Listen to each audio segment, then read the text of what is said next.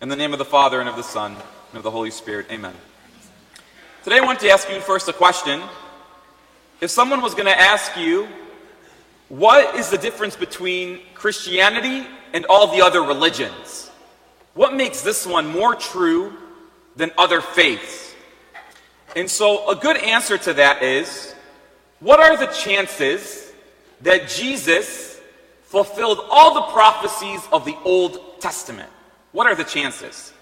There's over 300 prophecies, and not just the prophecies themselves, but events, actual historical events, which could be thousands of little events, all fulfilled in Jesus Christ.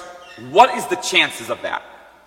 The answer to that would be like 1 in 10 quintillion times 10 quintillion. It would be like taking a quarter and flipping it on heads. Trillions and trillions and trillions of times it would have to land on heads. Those are the mathematical chances that Jesus could have fulfilled all of the prophecies of the Old Testament. So basically, it's impossible, right? No other religion, no other faith does that, right? That actual events that were prophesied are fulfilled in Jesus. So future events actually came true. And so I want to explain a little bit about this. So today we have John. He says something which is really a key to unlocking the whole Old Testament. So John is the last prophet, and he speaks new revelation to us. And so he says something very critical. He says, "Behold the Lamb of God who takes away the sin of the world." And so that is mind-blowing, that is shocking, that John could be saying a person is the Lamb of God. A person, right?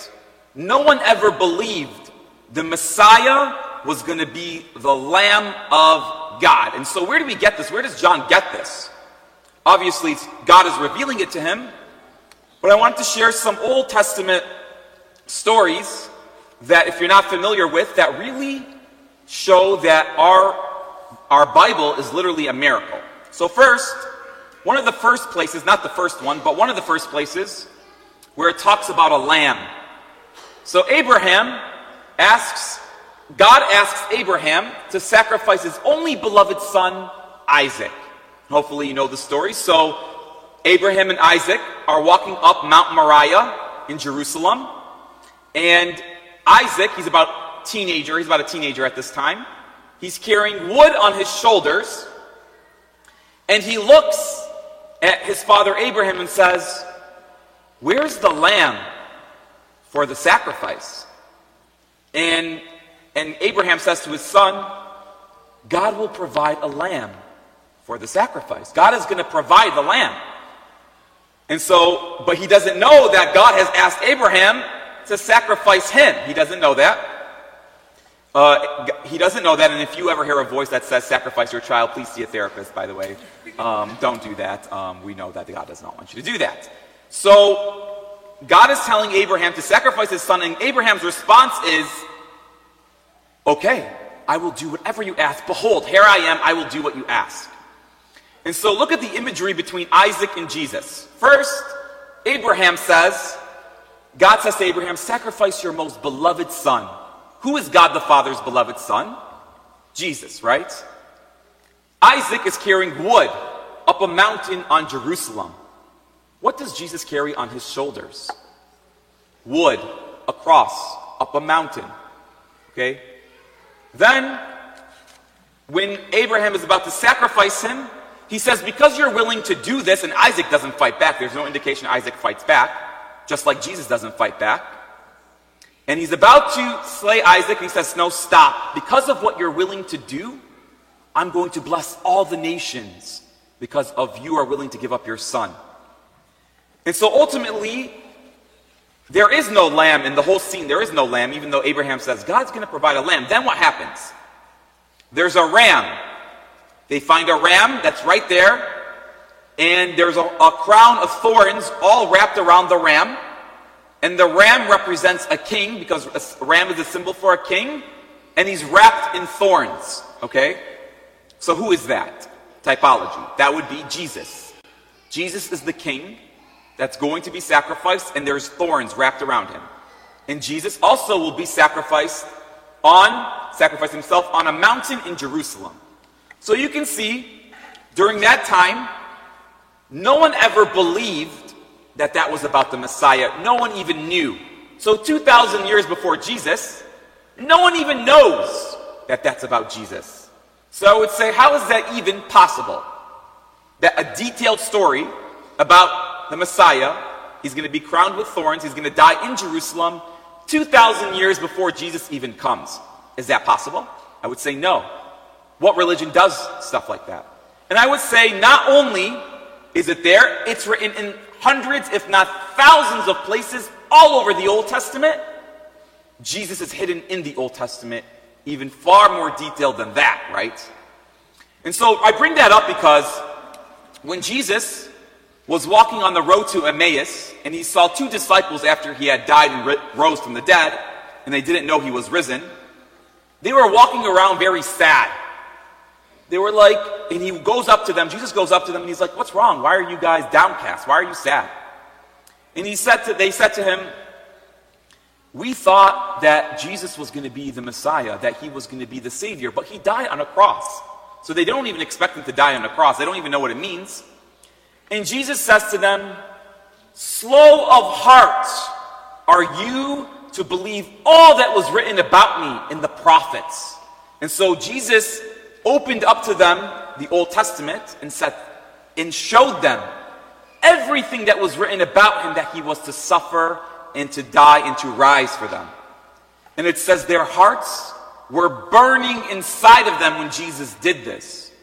So sometimes when we're struggling with our faith, one way Jesus expects us to believe is that if you look at the Old Testament, these things are impossible. If you look at the beauty of the Old Testament, everything God is doing is about Jesus. Everything. Everything, everything, everything. And so it's important that if we're struggling with our faith, we could sometimes be like downcast, like those two disciples who are walking to Emmaus. Because I don't see always the joy that's coming from knowing that Jesus has fulfilled all the prophecies, right? And that should bring us tremendous joy. Today we saw Andrew. And Andrew, when John says, "This is the Lamb of God," he doesn't know what that even means. He knows it must mean something, that he's pure, that maybe he's the Messiah. And he stays with Jesus, and then he stays with him for the day, and then he realizes this is the Messiah, and what does he do? Immediately he goes looking for his brother, Simon, because he's like, "We found him. We found the Messiah." And so I don't think sometimes we realize the joy of that in our own life, because we kind of take it for granted. Like, I was born Catholic. I believe in Jesus. I was taught that in my first catechism lesson. Okay, I have a cross since my first my baptism. You know, I've been told. But the excitement of Jesus doing all of this should excite us and really cause our hearts to burn, saying, "Wow, Jesus, you are fulfilling the whole Old Testament." So sometimes when we want to realize there's more to that, I was going to explain to you. Maybe I will explain to you. Let's just go over another place. Another place. So one other place that we should know about. 500 years after Abraham was going to sacrifice his son, God asks Moses in the 10th plague of Egypt. He says, "I want you to sacrifice a lamb. It has to be perfect. Not a bone of it can be broken. And you must eat the lamb, or I will kill every firstborn child of Israel." And they do this, and immediately they leave Egypt, and they leave the land of sin, and they go to the Holy Land. They're going to the Holy Land when he does this. What does Jesus do? He says, "I'm the Lamb of God. You must eat my flesh, unless there's no life in you. And my body and blood is leading you to the new Holy Land, out of the land of sin to the kingdom of God."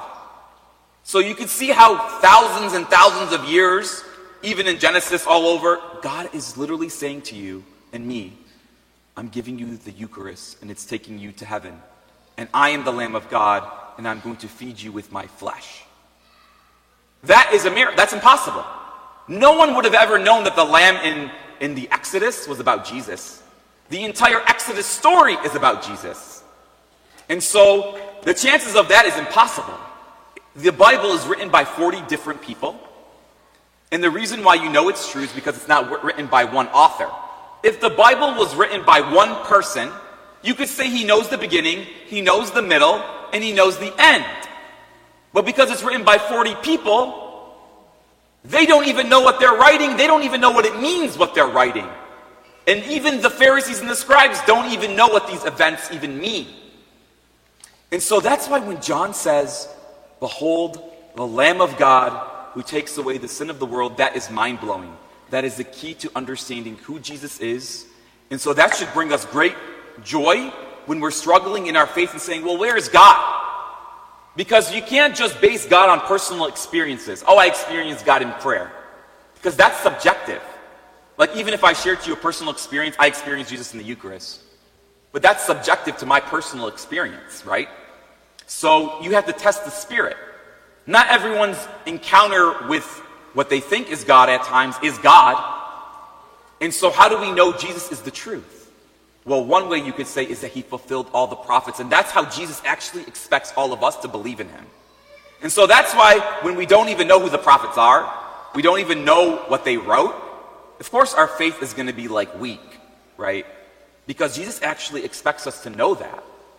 And so today let's pray and examine and think this new year, as we've been, me and Father Pierre and everyone has been challenged everyone to read the Bible this year. Because when we do that, you will really know who Jesus Christ is. And when you receive him in the Eucharist, you can truly say amen. So whenever the Eucharist minister, by the way, I've been meaning to say this. Whenever the Eucharistic minister or the priest says, the body of Christ, what do we say? Amen. Usually I don't hear people are nodding, or people are just like, you know, we want to say amen. And we can't know who it is that we are receiving unless we know the word of God. So that when I say amen, I say, Jesus, I know you. I know what you've done for me. I know you are the Lamb of God. I know you are the Savior. So let's pray today, asking Jesus to give us greater faith in everything that he's done for us. Amen.